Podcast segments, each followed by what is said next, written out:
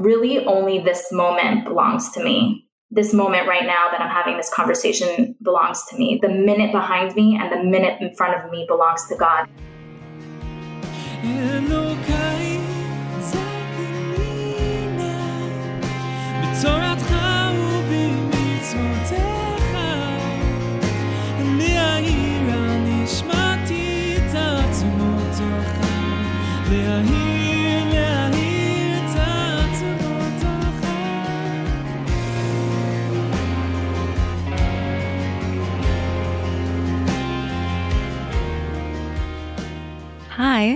I'm Tanya, and you're listening to season two of Human and Holy, a podcast where we discuss spiritual ideas in human terms.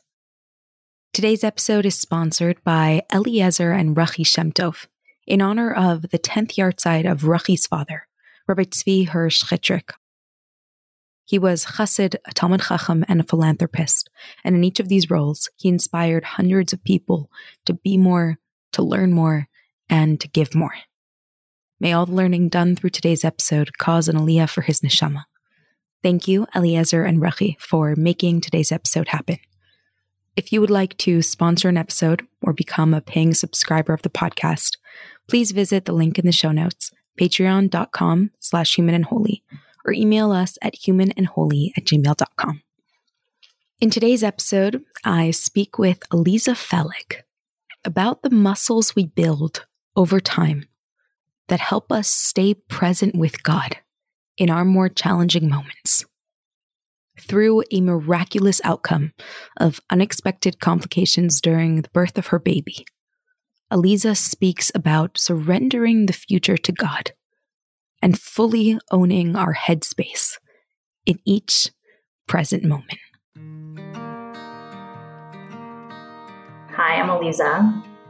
I am a mother of seven children. I live in Coconut Grove, Florida. And I'm actually a, Anat Baniel practitioner. I do not practice at the moment because I'm choosing to raise my children, but that's something that I am certified in. And that's it. I'm a mom. I want to just open by saying that someone messaged me on Instagram months ago and said, I listened to the podcast, and a lot of people on the podcast have seemed to talk about how they speak to Hashem and they have this relationship with Hashem. How does one go about having Hashem in their lives in that way that you speak to him, that you talk to him, that he's present with you in your life, not just as a concept, but as something that is really real? And I have a sense that this conversation might answer that question for people to really witness someone. You mentioned to me that you've been hunting down God for years. And I really feel like we're really just going to be speaking about a human being seeking out God in their lives, what it looked like for you to find him in certain ways, what it looks like for you to speak with him, engage with him. And I think that's going to be really precious for us to hear. So thank you. If you could just begin by sharing a little bit about your story, what came to me right when you were talking was something that happened to me actually last night. So I'm going to share that with you and then I can tell you the story. So last night, I had a thought. I believe that the relationship with Hashem can be modeled off of any human relationship. So in this context, this with my husband, where I witnessed something with him that I was really appreciating deeply. And then I recorded it, but I wanted to stay in the moment. So I didn't want to say anything. I was appreciating something and I was feeling it. And then this morning I told it to him and he looked at me and he's like, you know, I really appreciate that you just told me that because I don't always know what you're thinking. And I just appreciate that you said it because I need, you know, he needs to see himself in my eyes, right? Yeah. I realized in that moment, like, this is what my relationship with Hashem is, is that Torah and mitzvahs, we have to do them, right? And the action is what matters. So I can sit in the romance of experiencing my husband, but if he doesn't know mm. what I was thinking, then it's here, it's up here, it's not grounded in this world. Which my mind is going into like like here, in this world, we have to have a relationship with Hashem. It's not like an esoteric thing, it's an actual. So, a relationship means that I show up to the relationship with all of who I am, undefined in my wholeness. not being ashamed to say what I want, what I am looking for, not be ashamed to admit guilt, you know, just real, honest intimacy with God. That's the first thing that came to mind. I love that. I love how you said that, that you could be basking in the romance of like a relationship experience and never once verbalize to the other person how you're seeing them and what you're experiencing. And then it's not a relationship, it's really just about your experience of joy or pleasure from this person. But then when you're able to reciprocate that by giving that feedback, it's so special. And that's that's a beautiful imagery for our relationships with Hashem. I like that a lot. Okay, so tell us your story. Okay, so my baby was due. I went into labor. This is my seventh child, my latest baby. Her name is Perry, Peril Razel Bracha. Beautiful. And I went into labor with her three weeks early. When I went into labor, I had been anticipating this last three weeks because I have seven kids. So I have like, I have labor under my belt, but not really to prepare myself with breath work and all of that to have her. Hold on, Tanya, I'm like so emotional. One second. so emotional. I'm actually in the room that it happened. Like this is where it happened. Wow. So it's wow. like, well, okay, let me. Oh, wow. That's really intense. Yeah, it's really intense. I, I have to like get grounded. I went into labor three weeks early with my baby and I was in shock. Like I was just in shock. And I remember, okay, I'm in labor and I, my baby previously, the baby before this baby was born 17 months earlier. So I had done a lot of prep work. It was the first time I have a home birth. This was my second home birth that I was doing, and I had done a lot of prep work with that baby that I was sort of like pulling in that information, that remembering into this labor just because I was waiting to prepare myself for this labor with the last three weeks. I was going to squeeze in that time. I'm laying in the bath and I'm in shock and I'm accessing this old information and I'm looking at my toes and I'm trying to breathe and stay present to what's happening to me. And I'm literally, there's a part of me that's in shock, like, oh my God, I can't believe this is happening. I can't believe this is happening. And then I'm looking at my toes and I'm trying to remember my last labor and I'm trying to bring in like this heavy, deep breathing and rainbow breath. And I'm looking at my toes and I'm going like green, yellow. And all of a sudden, this imagery starts like forming in my mind of the letters of Hashem's name. And I was very, very present to this labor. Like I was very in my body in this experience. And I was like, okay, the onset of the labor became a yud, the beginning. And then my belly grew into a hay. I was seeing this in my mind's eye. My belly grew into a hay. My vaginal canal was a and then the opening on the bottom was a hay. But I'm seeing this in my mind's eye, and I'm experiencing it, and I'm in deep, deep pain. And I'm thinking to myself, like, this is what it this all means. I've been learning Hashem is with me in my pain. Like, this is a partnership. Hashem is here. And it's so hard for me to tell the story. The part that's so hard for me is that it was an experience. The verbal part is it's an avodah to get there, you know, to share what happened. So it was this experience of God being there in my body with me in my pain. And then this midwife that I work with comes and it's I'm at the end of labor and it's very clear. I say to her, Do you want to check me? My husband, it all happened very fast. My husband asks her if she wants to check me. And she's like, No, no, no, you're ready to go. Like, you're ready to push. It's time. She's looking at me. And I push and I look down and I feel something and I'm like, this is not familiar. And I look down and I see little legs. Oh. And I'm like, what? Okay. Like I'm breathing. I can feel in my body that I let the baby out. So it's done. In my body, I can feel it. Right away, she says, Aliza, we need to get Aliza out of the bath. So I get out of the bath and I'm very calm and I know the head's not out, but my body feels like it expelled the baby already. Like I can feel that finish. Okay. And she looks at Getzi. I hear her say, call the paramedics, call rescue. And I hear Getzi on the phone with the paramedics. And I'm in this moment and I'm literally like, I looked down and I remember I said to her, she was very calm and I was very calm. She said, Aliza, I need another push very assertively. She's like, I need another push. And I knew I could feel that my body was done. And I, I like closed my eyes and I'm like, oh my God, this is the moment that I'm supposed to like derail and get afraid. Hashem. And I'm looking down and I'm like, I'm surrendered to this reality, whatever this is. And I see her body, you know, I'm surrendered to this reality, whatever it is, it is. And I also know that I'm safe. The precision of this moment was like drawing on every single resource of my work previously to this moment. Like I had almost worked up to this, everything in my life to this moment. And she just came out. I pushed and she came out it was like a short period of time, maybe seven, eight minutes. Wow. And then it was very quick.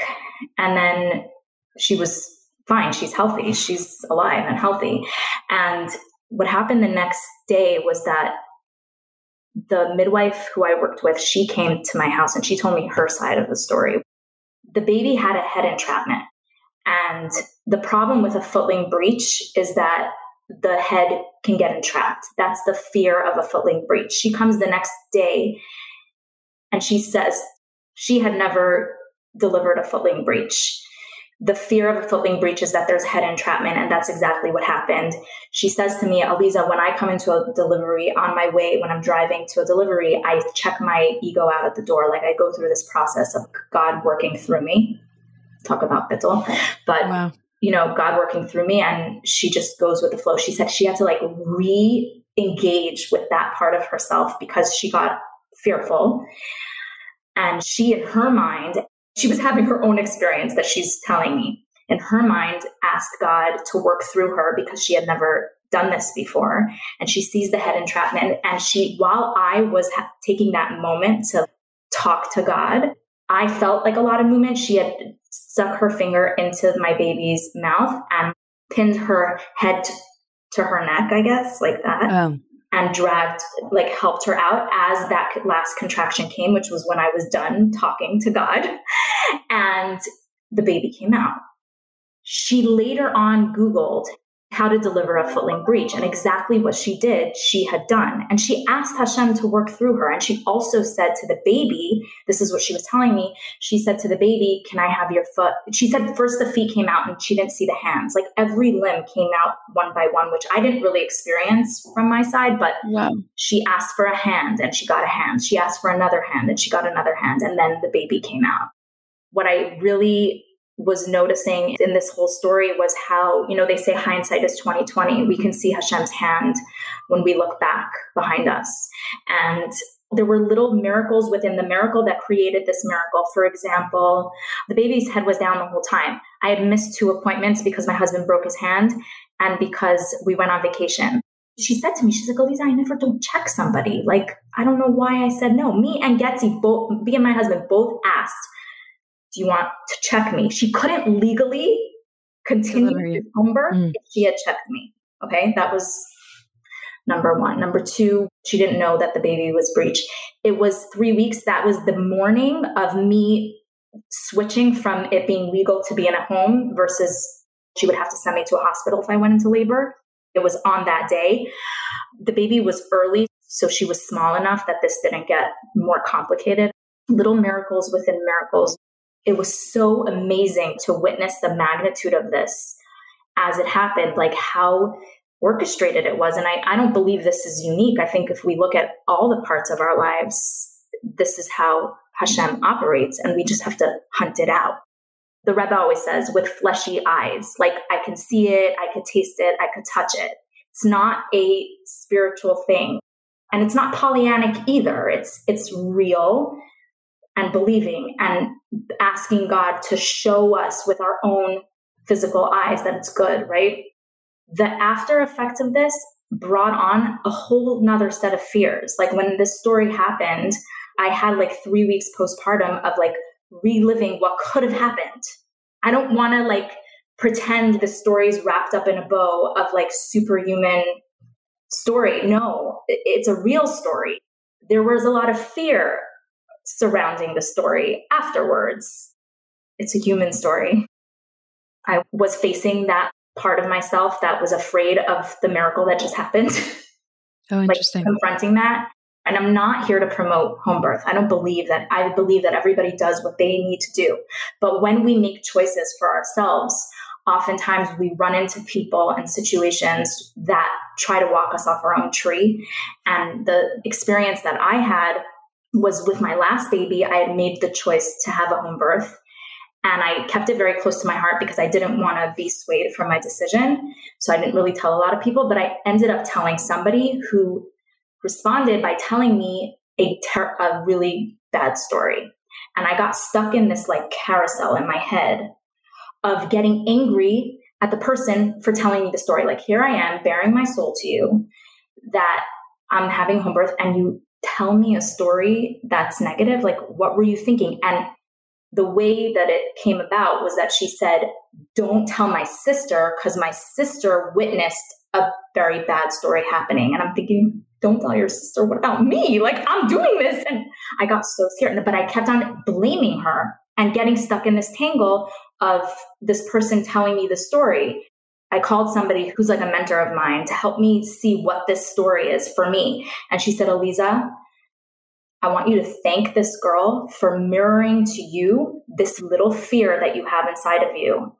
And I want you to say, Thank you for showing me that I still have fear for making this choice, but that's not my story. And it's not going to be my story.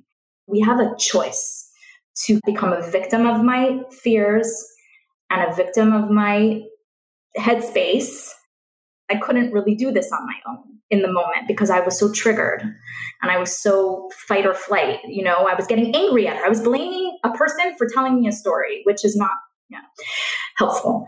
And I knew that it was wrong, but I couldn't get out of it. And she helped me see what it was. And what I had to do post baby also was confront this human mind thought train or carousel or whatever. Sometimes it's a train, sometimes it's a carousel for me, and walk myself off of it.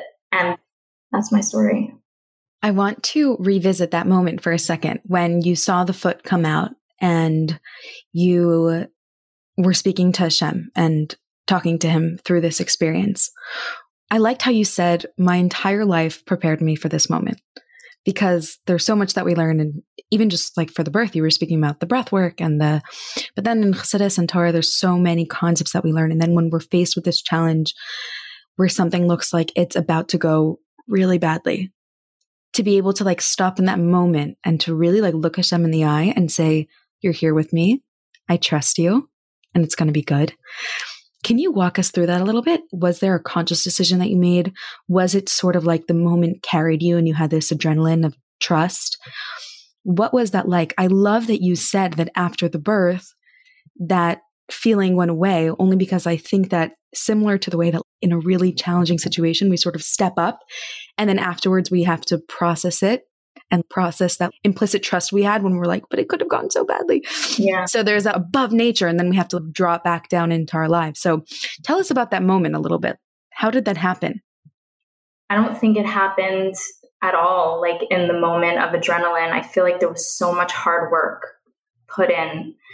I had been learning Sha'ar HaBitachon and Sterne Ginsburg's book, Your Awesome Self, every single morning for seven years, over and over and over again with others like Hayom Yom. And not, you know, how do you eat an elephant one bite at a time? Like not taking these concepts on in a major way, but really meditating and applying little by little into my life in little moments of seeing Hashem in the moment. Like even something so simple, I would be sitting at my garage and it's not opening and I'm like jamming the button and I'm like, pause, Hashem's got this. Like just little, little, little mm. things of building up this. And I call it a muscle because I don't know how else to call it of building a relationship with Hashem. It's not an aggressive experience. It's almost a feeling in my body of being a vessel versus being proactive. It's like receiving, receiving God. It's a feeling in my body that I worked at over time And there's like a hunting down, which is a proactive experience, but the actual experience of God feels to me like a receiving experience. The feeling in my body is like a surrender almost, right. I would say. Receipt, surrender. I don't it's hard to put words to feelings, you know? Yeah. But that's very much what my experience was. And it was little little, little, little bits that I had been working towards a relationship with God. It's really beautiful. I would love if you could share another small example where you've worked towards that relationship with Hashem, where you've welcomed him and chosen to engage with him when it wasn't necessarily the obvious or instinctive choice. Let's look at the story post the story where my fears came up of what could have happened, right? Even the handing that over to God is a process because that's what happens to me is that really only this moment belongs to me this moment right now that I'm having this conversation belongs to me. The minute behind me and the minute in front of me belongs to God. And anytime I engage in that space, I'm working out of like my own human faculties, which is important to use our human faculties in a healthy way. For me personally, the trigger that happened was I have a child with special needs who was also born three weeks early.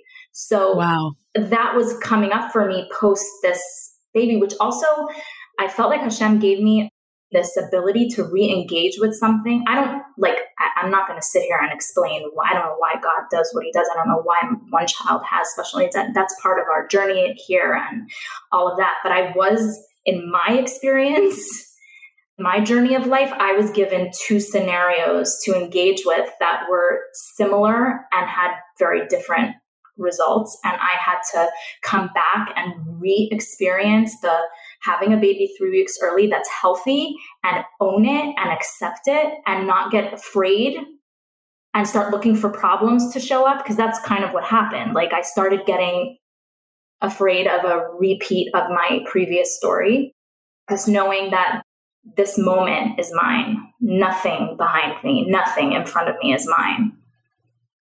That is the most powerful thing because the anxiety that we have about the future or the regret that we have about the past, all of those things are pretty much insignificant because there's nothing we can do really to interact with them. And the only thing we can do is like, as you said, this moment. That brings me into the concept of Bishvil Nivra Ha'olam, which I feel like that has been something that I've always paid attention to. I wasn't the best student, but that stuck with me because Bishvil Nivra Ha'olam means like every single moment that I engage in God's world has a space for me to illuminate. We have an obligation to do this work, to illuminate ourselves, to illuminate and uplift every minute of our experience. And it's a trick because we also have to own our setbacks, not with guilt, but with the next minute to show up in a different way. Interesting. It's like the past is only significant in the way that it allows us to show up better in the future. Yeah. But not it if it becomes us. like that. Right. It teaches us. But not when it becomes that mind carousel that you're describing. Oh. I think that what's really powerful is that when we take ownership, it's really a paradox so we're taking that ownership, but what we're essentially doing really is surrendering to the fact that Hashem is in charge of the outcome of whatever we're giving him. So this moment is my responsibility, but the outcome is not. Yeah, I love how you said that also. Yes. It's beautiful. And also behind us is Hashem's also. I can sit and blame myself for things that happened in the past, which can sound holy in a certain way, but it's really not because that's also God's. Once it's behind me, it's God's. That's so congruent with what we learn, which is that even when you're doing teshuva, it was supposed to happen. It's considered to be like hashgacha pratis after the fact. Right. It's really important to recognize the distinction. In the moment, your choice is not hashgacha pratis; it's a choice. Yeah. And then when it's finished, it was supposed to happen what really taught me a lot about this story with my baby was that this was a big moment in my life because it was my baby. Yeah. and, I, and I had that adrenaline. But then I realized I can apply this everywhere. in my life everywhere. And to start chipping at that, even though I was chipping at it before, but it was like very obvious to me, like, oh, all of a sudden I'm deep breathing, you know? Yeah.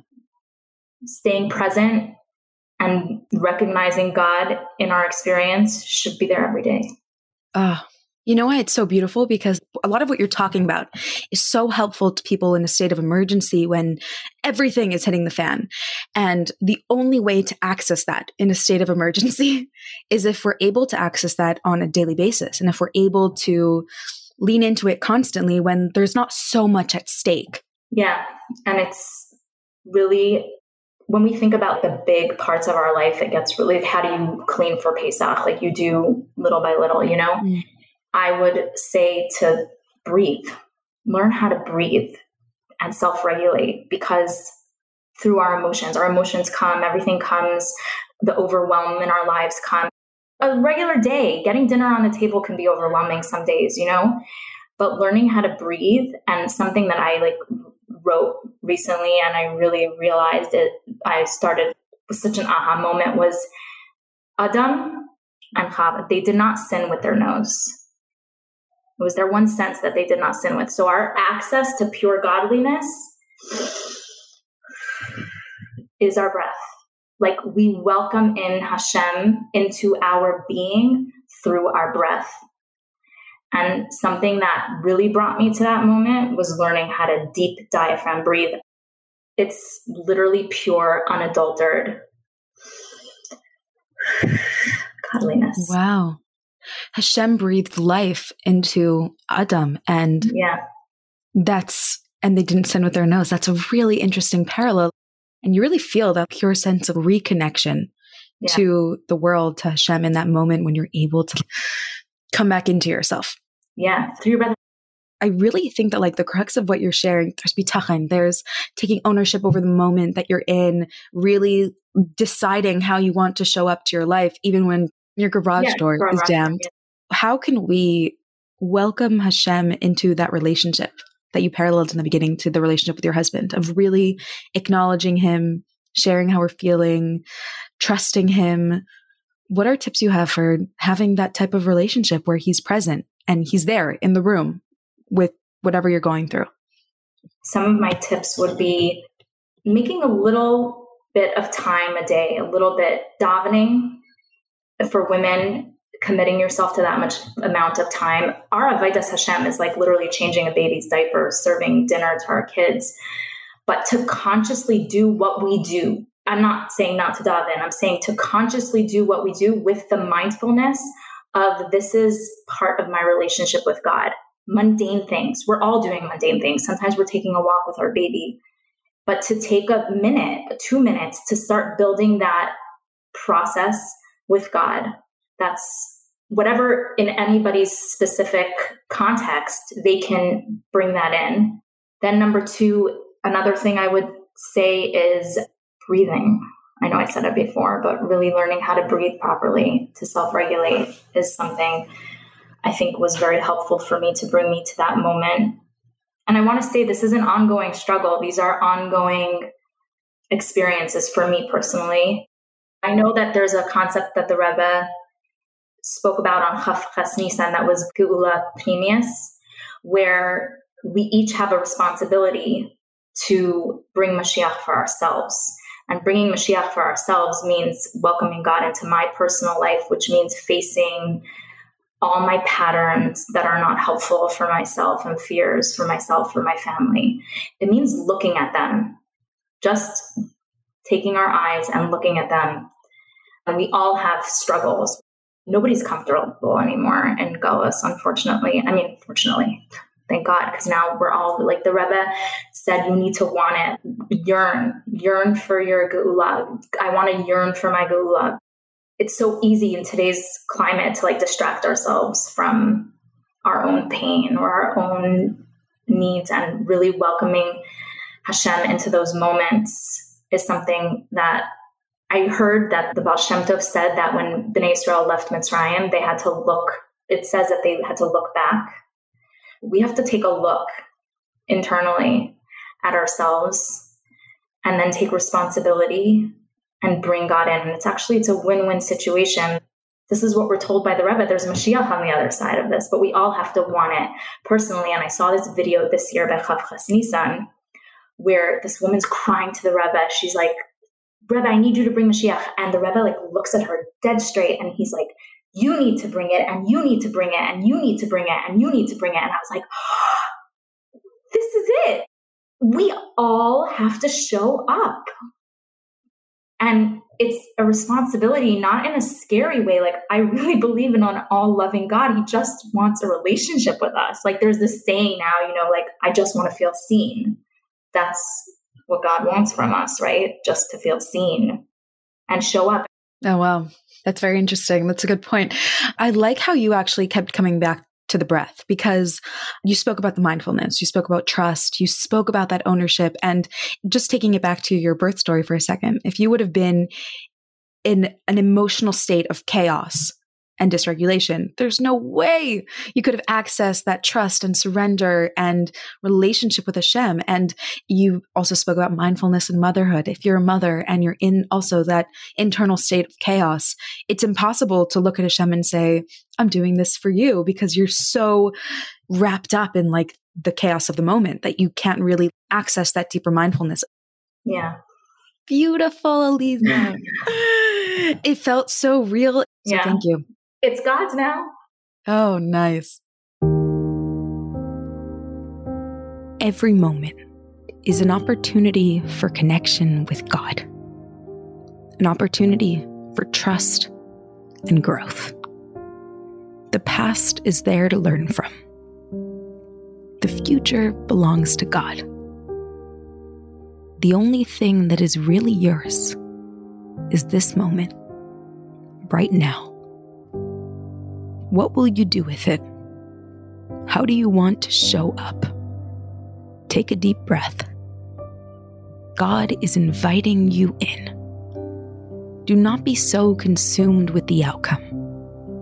Just right now, for a single moment, can you trust? Can you stay calm?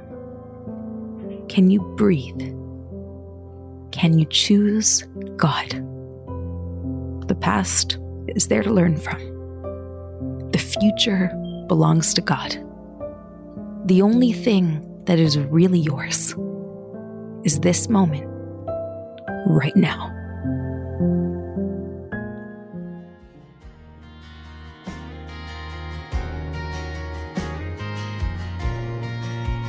Elokai zakinina בתורתך ובמצוותיך מחבר את נשמתי תמיד אליך מחבר, לחבר Thank you so much for listening. I hope you enjoyed today's episode. As always, you can find me on Instagram at human and holy or via email at humanandholy at gmail.com. New episodes of the podcast come out every single Sunday morning. If you don't want to miss a single episode, then hit the subscribe button.